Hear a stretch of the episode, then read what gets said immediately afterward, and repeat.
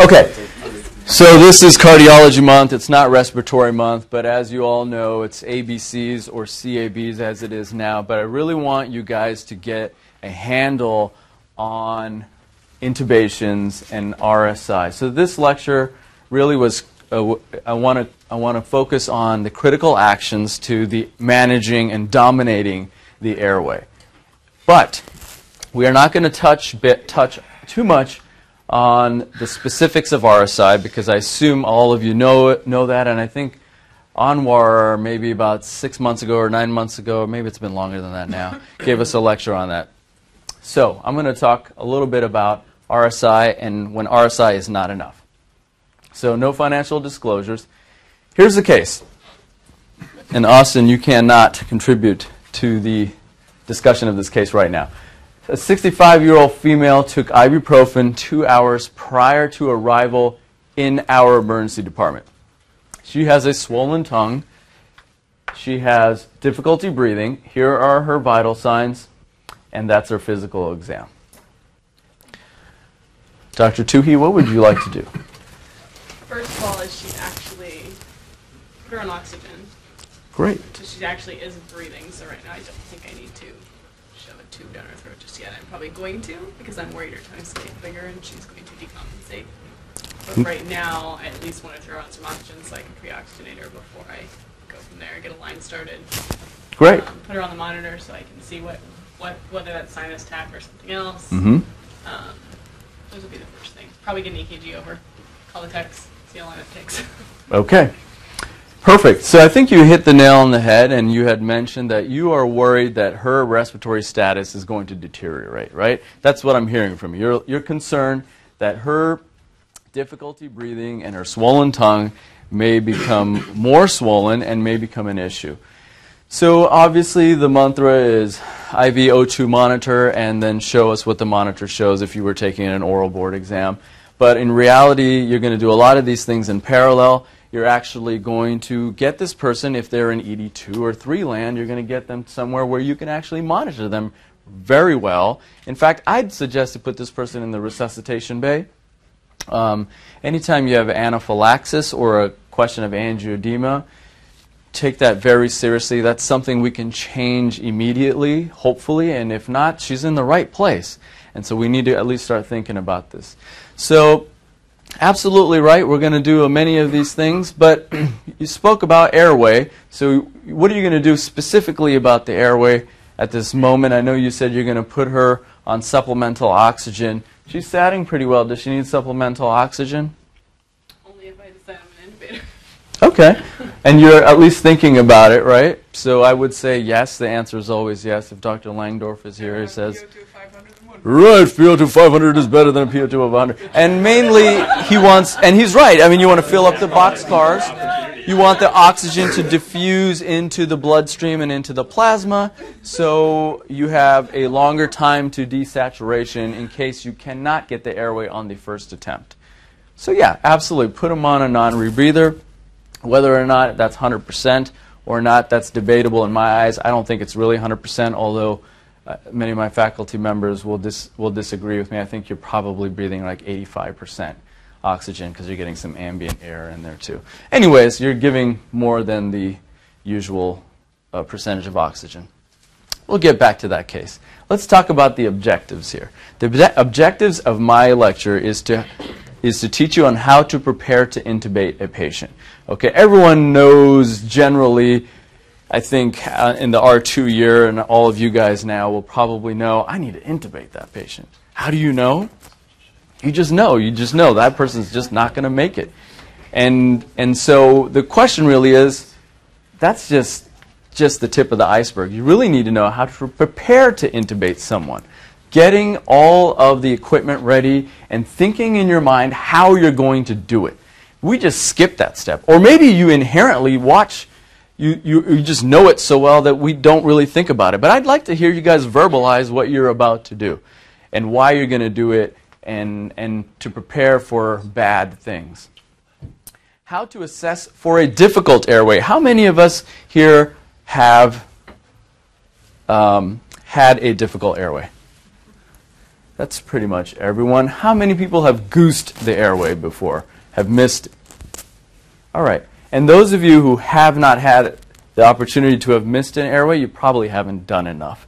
And the ones that you miss are the ones that you really learn from. And there's always a reason behind it. And sometimes they're just really hard. The anatomy is difficult, and maybe 99 out of 100 emergency physicians and anesthesiologists will have missed that airway also. But I bet you the more you do, the better you're going to get at it.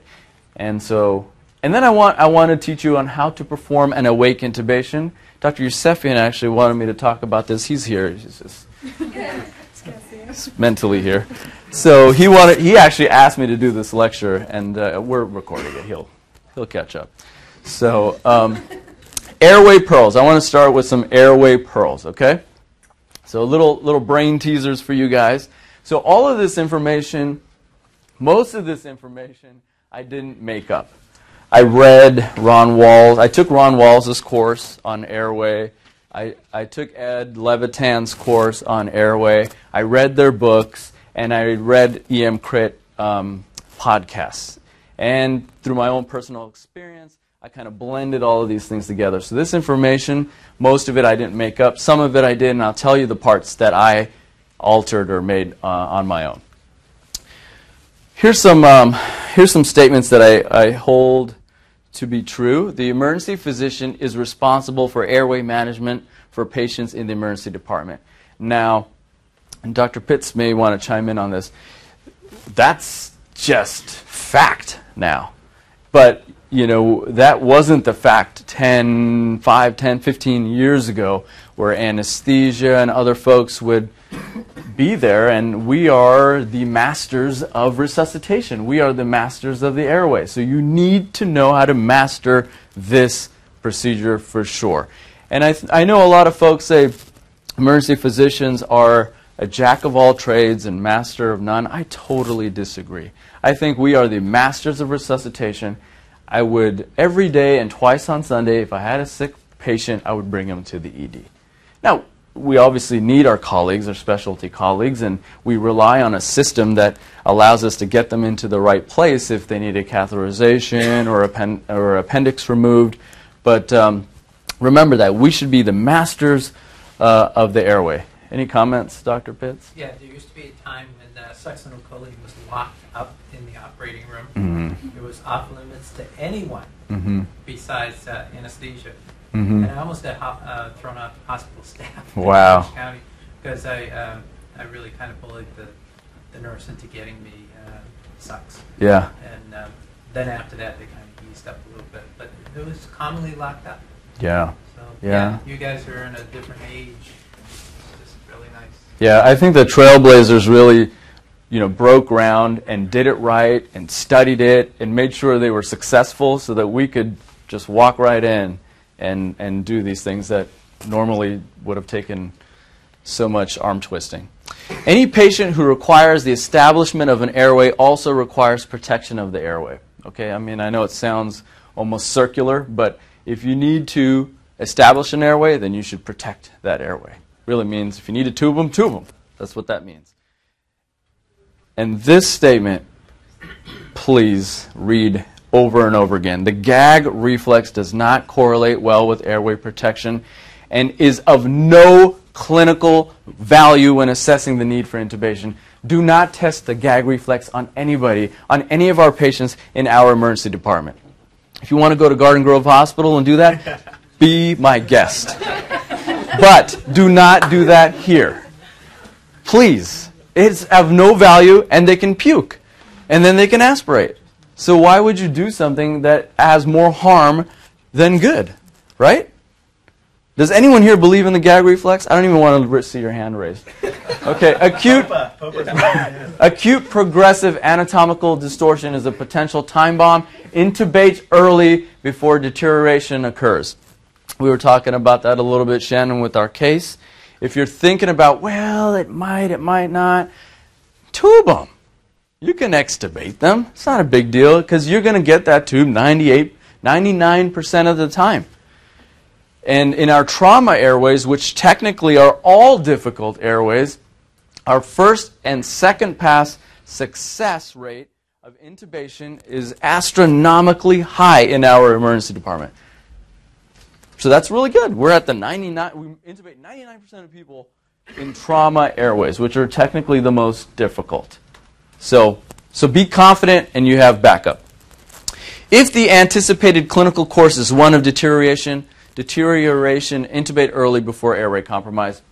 And this is kind of um, what I was speaking about with the trauma airways. So if you know this is the GCS less than 8 intubate kind of theory, this is also for medical patients where you just know they can't keep up that rest, that that the drive for breathing and you just can take away their drive. Maybe they're septic. Maybe they just need all of their ATP going towards fighting these bacteria or you know keeping their blood pressure up so you can take away that demand on the heart and just tube them and let them relax sedate them and you know let them recover from the in, their insult so that's that i know we're uh, sometimes we're a little hesitant but it's all right to intubate someone and it's okay to extubate someone in the ed too i think we're not as comfortable extubating people but we could especially if someone's intoxicated you don't really know what's going on you got to get to the ct scanner you can tube them and you can extubate them once you figure out what's going on. And then once again, you know me and ABGs, they just are like oil and water. I just um, there are very few instances where I really like an ABG, but um, if you tubed somebody and then wanted an ABG, I would be all for that. But if you're getting an ABG to decide whether you need to intubate someone, then you, I think you're doing something wrong. That's my personal opinion. Someone can argue against that. I'm sure they will emergency airway algorithm. Okay, here's, here is the gist of my talk. Okay, this is the gist of my talk here. You have an unconscious and unreactive or near death person. Yes, what are we going to do? we are going to do a crash. I like that. Sure. I like. the answer was gag reflex and ABG. Obviously, they know how to get under my skin. Okay. So, the answer is crash airway algorithm. What is a crash airway algorithm? Dr. Ibrahim? Rapid sequence intubation is incorrect. So, crash airway algorithm, when they're dead, forget about meds, is what, what we're saying. Just tube them. Now, sometimes you may want succinylcholine. Sometimes you may want a lower dose of etomidate or something because they're still kind of awake because they're near death. But if they're just about, uh, be, you know, about like one foot on the banana peel and another in the coffin, you know, just, just tube them. Just tube them. So you may not need that, okay? And if the crash airway algorithm fails, you go to a failed airway algorithm. And what does that usually mean? It's crike usually. Almost like 99% of the time. Okay? You can't do this, you better get your crike ready. Of course, if they're dead, you got to do all your other things like chest compressions. All right. If they're not dead, then you have to ask, do they are they do you anticipate a difficult airway? What does that mean to you, Dr. Reynard? A difficult airway? It means a guy, huge guy with no neck with a beard Ah, vomiting. Very good. I like it. You summarize that really well. Good. We'll get into that a little bit later, but you're absolutely right. Those are some various, and we have some pictures too. Right. So, but if you don't anticipate a difficult airway, then you do RSI. Okay? And RSI, if you look at Ron Walls' data from Harvard, it works and RSI is rapid sequence intubation. For those of you guys, just to remind you, it includes a simultaneous um, use of both a paralytic and uh, a sedative. And so you want to really loosen up the musculature, and you don't want them to remember the event. And, uh, and then you have a pretty high success rate. But uh, once again, if you can't, then you go to your failed airway algorithm. Now, um, the experts say this failure does not occur until when, Dr. Uh, what is the definition of failure of being able to f- perform RSI and intubating someone? Uh, two failed attempts. Yeah, they say greater than two failed attempts in an experienced hand. So greater than two failed attempts in an experienced hand. What does that really mean? to me, that really means an attending. But I know you guys are very good at intubating people, but you just want your, your top dog there, and you want, your, you want the most experienced hands to actually try and intubate this person. Okay? And if they fail twice, then you move into your failed airway algorithm, which Dr. Swan has told us means a crike. All right. But if you anticipate a difficult airway, the next question really is you have to go down your difficult airway algorithm. This is where we're going to spend a little bit of time, and hopefully I will speed things up. But um, the difficult airway algorithm. And again, if you fail the difficult airway algorithm, once again, you go back to your crike. Now, how do you identify a difficult airway? And Dr. Reynard was kind enough to tell us that uh, there were some things that he looked for an obese gentleman with a short neck and a beard. But there's three different ways, if you remember a triangle. Thing, you know, it's funny how things always come in threes and you remember them really, bit, really well for some reason.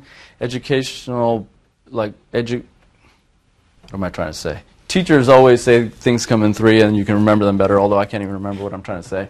But so if you have, if you have, and the way to break this down is if they're difficult to bag and mask, if they're if they're going to be difficult to tube or diff- difficult to crike. Okay, so you got to kind of remember these three things. Let's break this down just a little bit.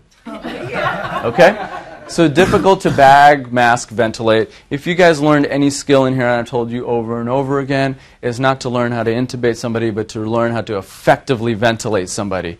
And so, and, and we've gone over this numerous times in the past, so I think we're pretty good at this. But the M for moans stands for mask or seal. So what can affect that? Obviously a beard. And so if you have a bushy beard, if you have blood on the face or whatnot, that can seriously affect it. You know, the O is for obesity or obstruction. So certainly if a BMI over 26, uh, pregnant women sometimes in their late uh, third trimester, redundant tissue, angioedema, hematomas, cancers, all that kind of stuff. Those are those are things. Age, I don't know. This is a little soft call, but at least in Ron Walls' book um, and his lectures, he, he says A is for age, and anyone over 55 tend to have a little bit of loss of muscle tone and some redundant tissue and whatnot. The N is, uh, is no teeth. Um, so uh, if you do find dentures in, in a patient of ours and you're trying to bag them, uh, if their oxygen saturation is low or they're circling the drain and you need to bag them, keep their dentures in. So that kind of keeps all their facial structures nice and intact to hold down um, the mask onto their face. So keep their dentures in until you're ready to intubate them and then remove their dentures because you want everything out of the way when you put your laryngoscope blade in and you move all the soft tissue out of the way. And S is stiff, and what this really means is if they have any pulmonary disease, so if they have ARDS, asthma, COPD, um, acute pulmonary edema, those kind of things are really hard to bag. So you're trying, you're like, whoa, I, I know, I swear I intubated this person. You're bagging them. It's like, and that's because they have really stiff lungs. So this is the mnemonic to remember. Moans, M-O-N, M-O-A-N-S. Might, a little birdie told me this might be on your quiz. Okay, so now let's talk about difficult laryngoscopy and intubation. There is a lemon rule. We're going to go over this rather quickly, but um, you all know the Mallampati uh, classes here, and uh, so we'll go over that here. And then now you want to look externally, so you want to see does the patient have kind of abnormal faces, a small mandible, large tongue, a short neck, you know, those kind of physical characteristics evaluate. Have you guys heard of the 332 rule? Has anyone heard of the 332 rule? Yeah, so you want so the 332 rule very quickly is this right here. So you want to take the patient's fingers, not your fingers because your fingers may be much smaller than the patient's fingers or much larger. You take three fingers and generally speaking, this is a crude estimation. If you can stick three fingers, uh, three of the patient's fingers in the patient's mouth, they have a decent um, uh, opening of their oropharynx. And then the, the B part of this is, is the second third rule, number three rule, and that is the thyromental distance. Uh, that's from the mentum to the hyoid. And then the two here is kind of the distance between the base of the tongue um, and, um, and the vocal cords. And really, what this is kind of suggesting is if they're, if they're in that 3 3 2 rule, then then you're probably going to have um, a decent look at the chords. Yes. How do you see the two before putting this laryngoscope blade in? How do you see the two? Yeah. You Is put this a basic? Oh. right here. So this is three. Oh, not looking at. Uh huh. This is three, and this is two. Oh. Yeah, I mean, you probably do this. You have you look at a patient and you go, "Wow, I, I could intubate any of you guys." You know, I could look at you guys. I, I'm sure I could intubate any of you guys. But you know, some people you're like, "Whoa, they look like Jabba the Hutt. There's no way you're going to intubate them." So you're like, "Oh my goodness," you know, I need to think about, and that's that's getting your gut feeling out and, and giving you a little bit of direction. That's all that all this is doing. Okay, the is Mallampati. How do you how do you assess the Mallampati?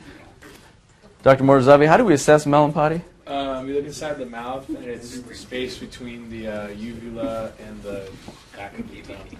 So so here's Dr. Puckett. Ask tell tell him what you need him to do in, tor- in order to assess Mallampati. You open your mouth wide, and then Okay, so you're you're just about right. Yeah. You basically ask them to open their mouth wide and stick their tongue out as far as you possibly okay. can without saying ah. Okay, without phonating. So and then you get a scale, and really it's a gross scale that says, "Wow, I can see the whole uvula, soft palate, hard palate," or "Boy, I can't see anything except for the base of the uvula."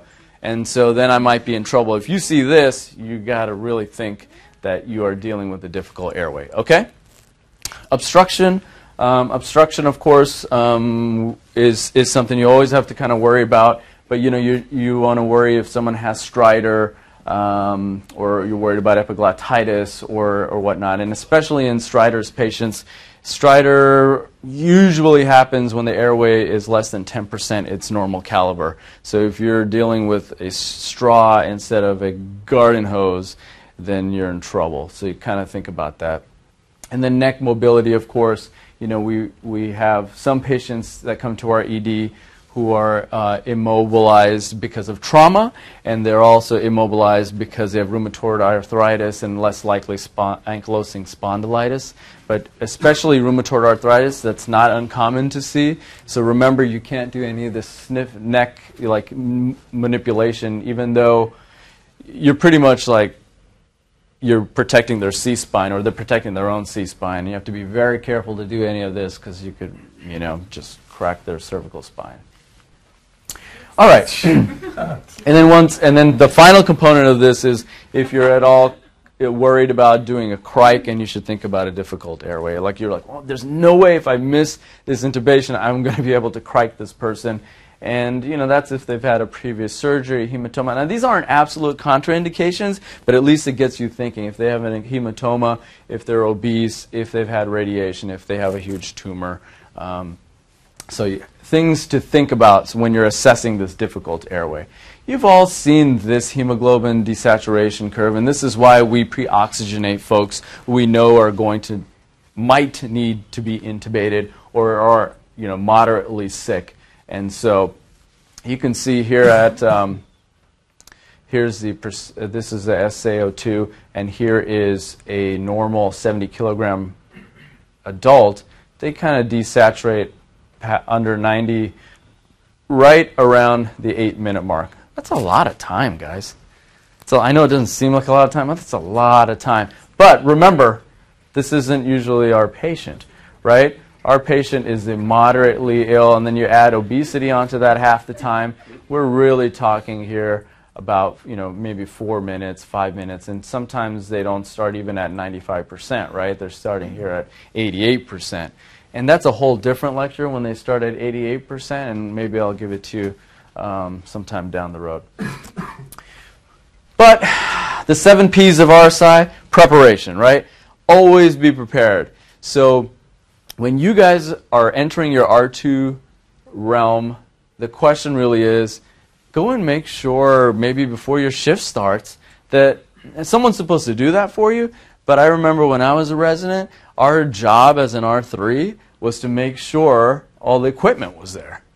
And so I know for sure that I have, you know, two airway trays ready to go. I know where the airway box is and it's not been used up. I know that my GlideScope's ready. I know I have bougies available to me because when when you know what hits the fan, you don't want to be scrambling for that. And we have a lot of help in the ED. We really, our nurses are great, our techs are wonderful, and you can lean on them. But when you go out into the real world, that may not be the case. And there may be a time where, boy, that GlideScope suddenly is not there, and you're like, what the heck? You know, that ultrasound machine is always missing in our department. Someone's got it in ED3, or I don't know, somewhere.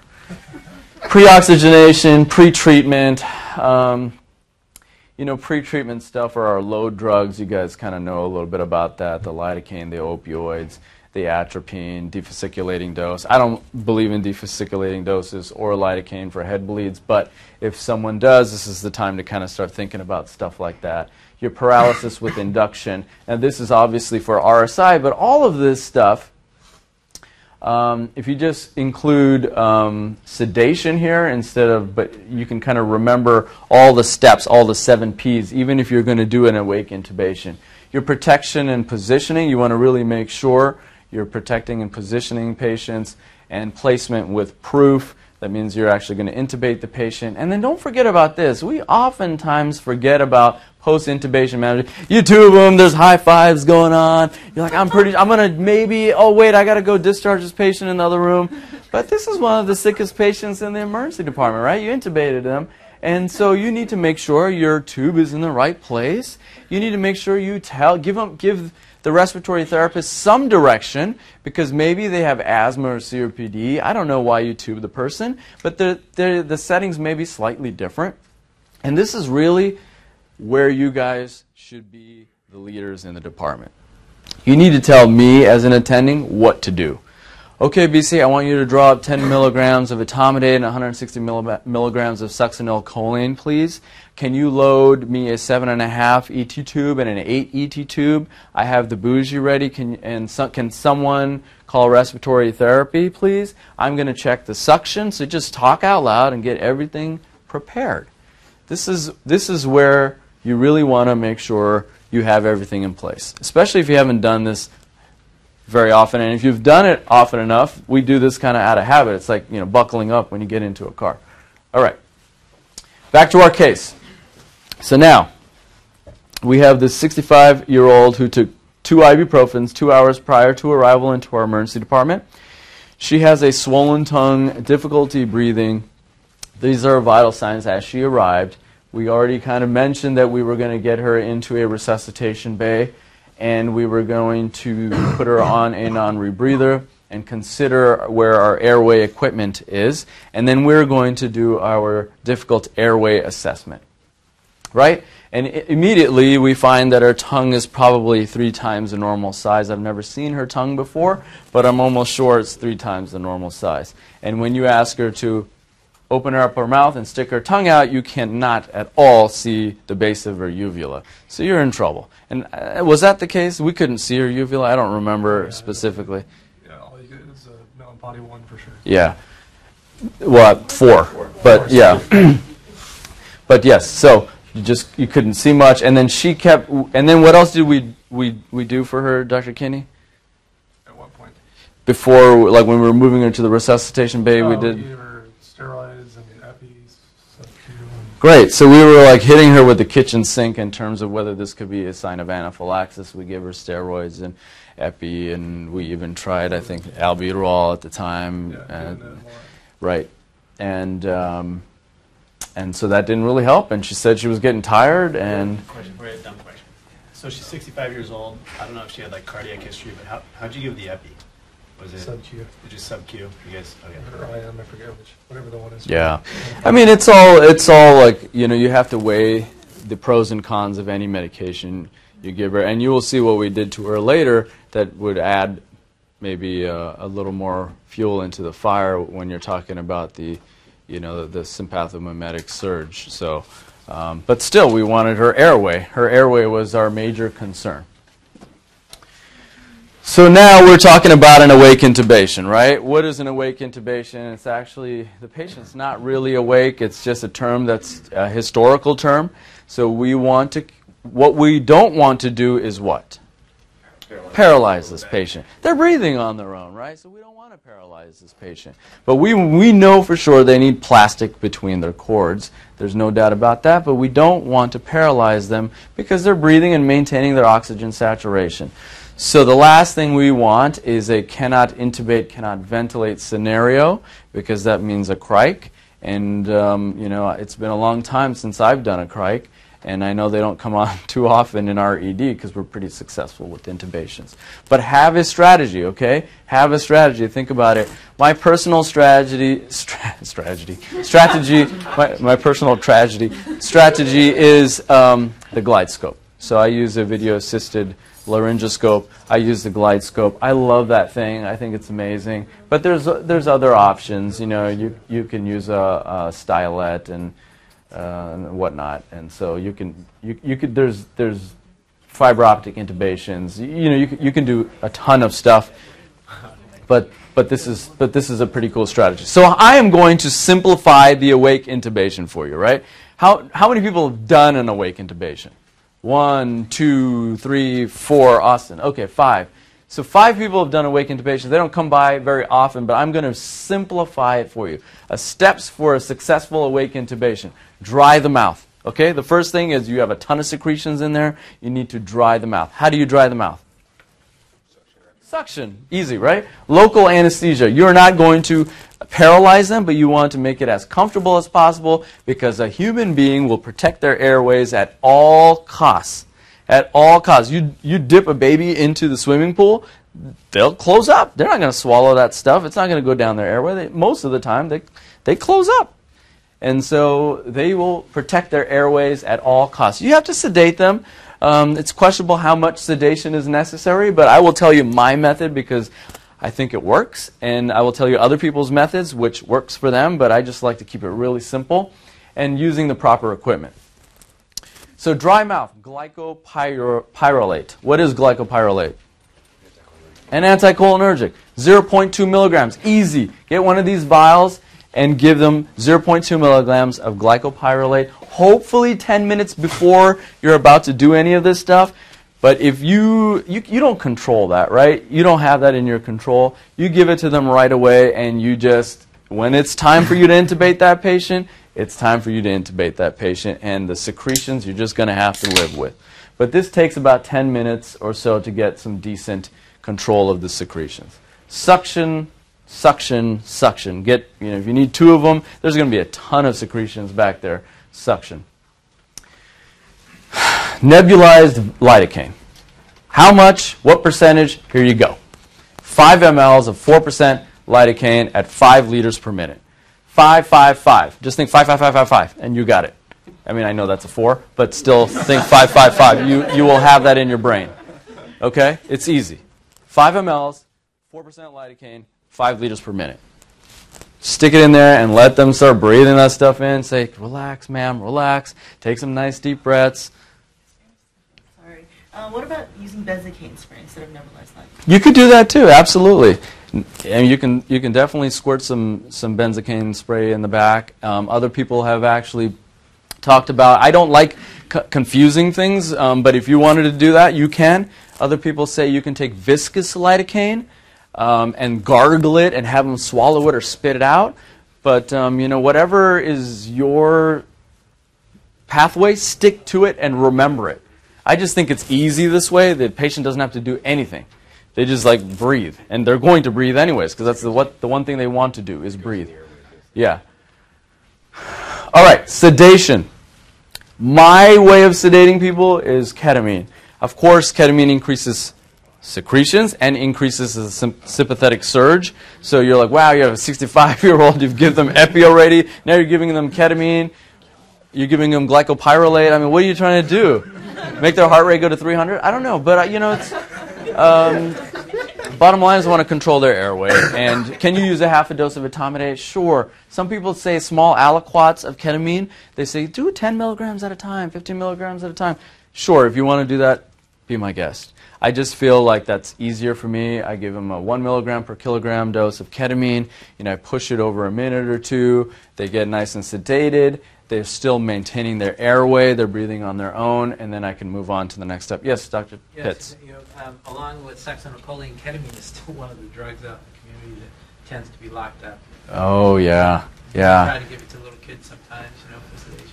Wow, You're fucking the. wow.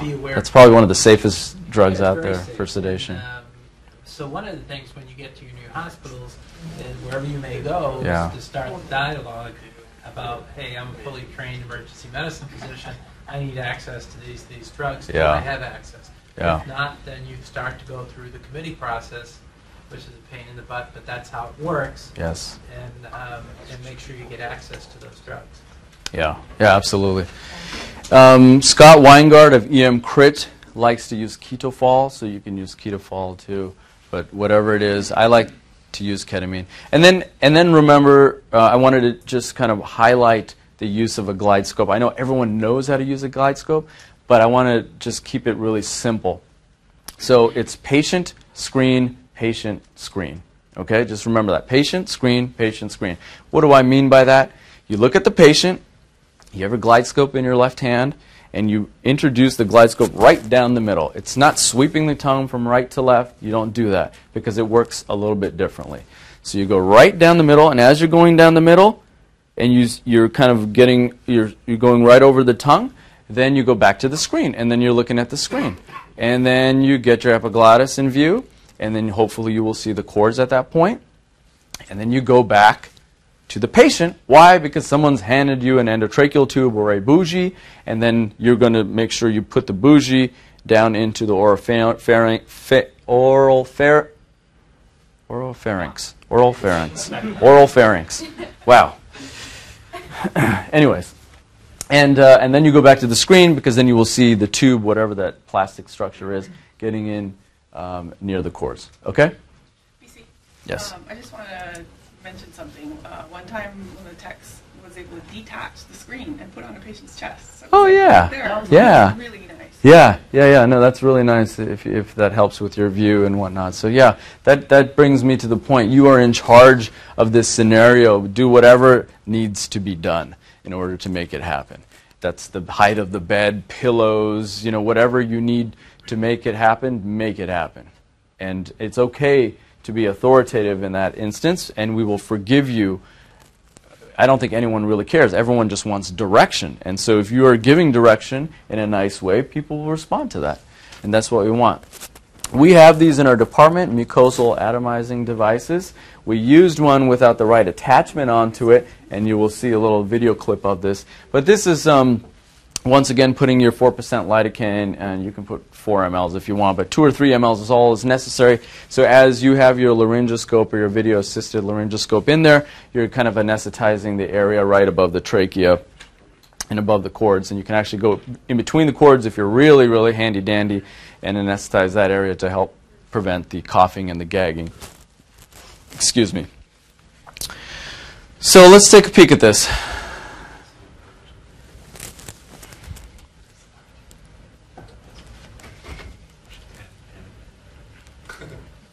Wait for it. So here's um, Dr. Kinney scissoring the mouth open appropriately. And you'll see that in a second, hopefully. Yep, scissor the mouth open. See all that secretion everywhere? He's sliding the GlideScope in. You can see the tongue on the top. There's epiglottis. Here's the prize. Here's the arytenoids. And you can see the patient's still breathing, right? Patient's still breathing. The Cords moving. They're trying to maintain their, uh, you know, protect their airway. And then you'll see some stuff coming in here. And that is supposed to be our MAD device. And our MAD device, we didn't have the right attachment with it. But um, normally we would want to anesthetize this area and then the cords a little bit and then maybe even the trachea. And then you'll see, Dr. Kinney, this is really exciting actually. This is after one milligram, this is after nebulized lidocaine glycopyrrolate, um, suction, and a milligram per kilogram of ketamine. So she was doing okay. She was gagging a little bit, right, Austin?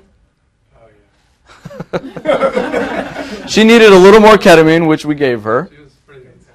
She was okay. But you can see here, she does not want this thing to go into her trachea. And she's protecting it. See, the tube comes in the way, and it obscures your view a little bit. But he's knocking. See, he's like, knock, knock, knock, knock. Who's there? Knock, knock. Who's there? Banana who? Um, so, you know, he's trying. And then we gave her another dose of ketamine here. Now, some people would argue is this the time to give them succinylcholine or completely paralyze them? Maybe. But in case you're tickling this whole area, and what if we don't get the tube through? And you get laryngospasm and you just. And, Good. And then she starts coughing and gagging, and then we sedated her more after that. Okay, so. did you end up giving to, like. How much did we give two MIGs total? One and then 0.5. Yeah, I don't remember in this specific case, but we started with one mig per kg, and and then decided to do another half a milligram.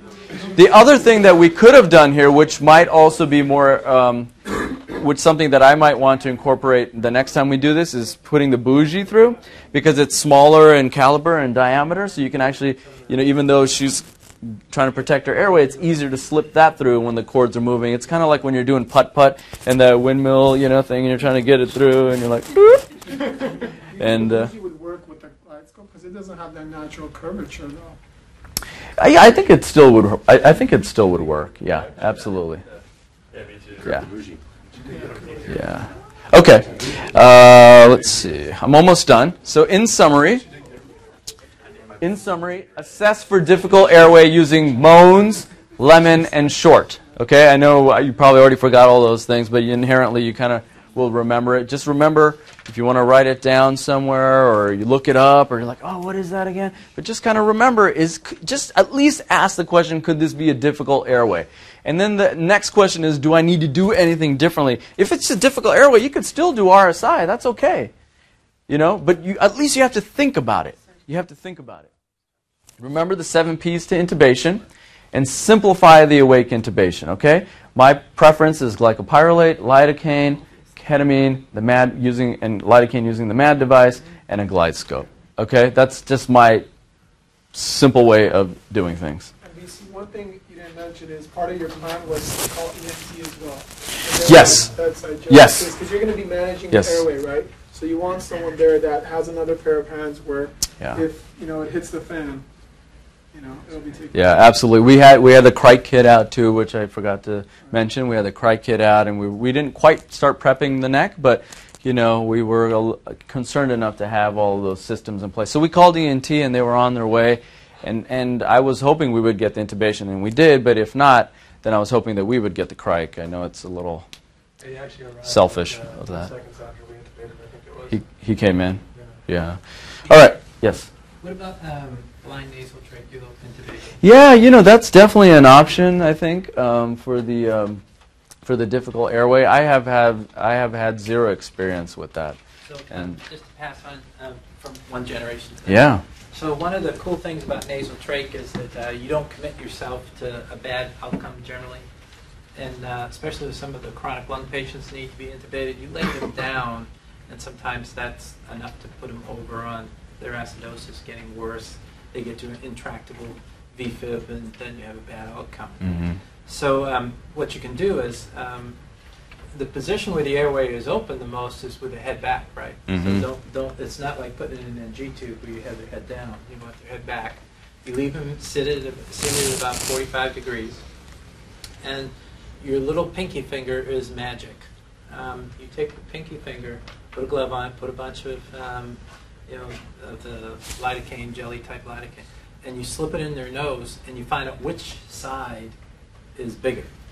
And some of the side, you'd be surprised how you can actually dilate the area pretty well.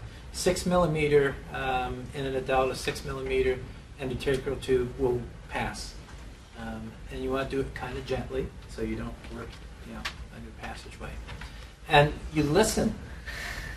You actually listen to the, put your ear up to the tube, and you can hear them breathing. And as you advance the tube, You know, if you hear the breathing getting louder and louder and louder, and all of a sudden it starts getting softer, you know you've gone past it. And then you can try going back and forth. It's amazingly well tolerated. And if you have a chronic lung patient who you know is going to be on a ventilator for a while, nasal trach is a lot better than oral trach because they can eat around it. Believe it or not, they, they figure out a way to do it. Mhm. Not my idea of a good time.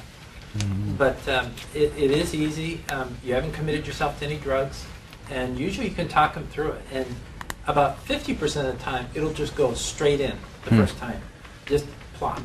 And then another 25% of the time, it will um, go in with just a little bit of a manipulation. Uh, you twist it to one way or the other. But that's kind of a, the next step, maybe before you stick a knife in their throat. You stick a Mhm. knife in the in the neck. I mean, that's a big deal. So the nasal Mhm. trach works well. Mhm. And the other plug is I have no financial interest in Ron Wall's course, but that should probably be your first CME program. Yeah. It's intense, and the instructors are superb. Yeah. The scenarios are superb. Yeah. And you'll come away feeling Oh, yeah. confident.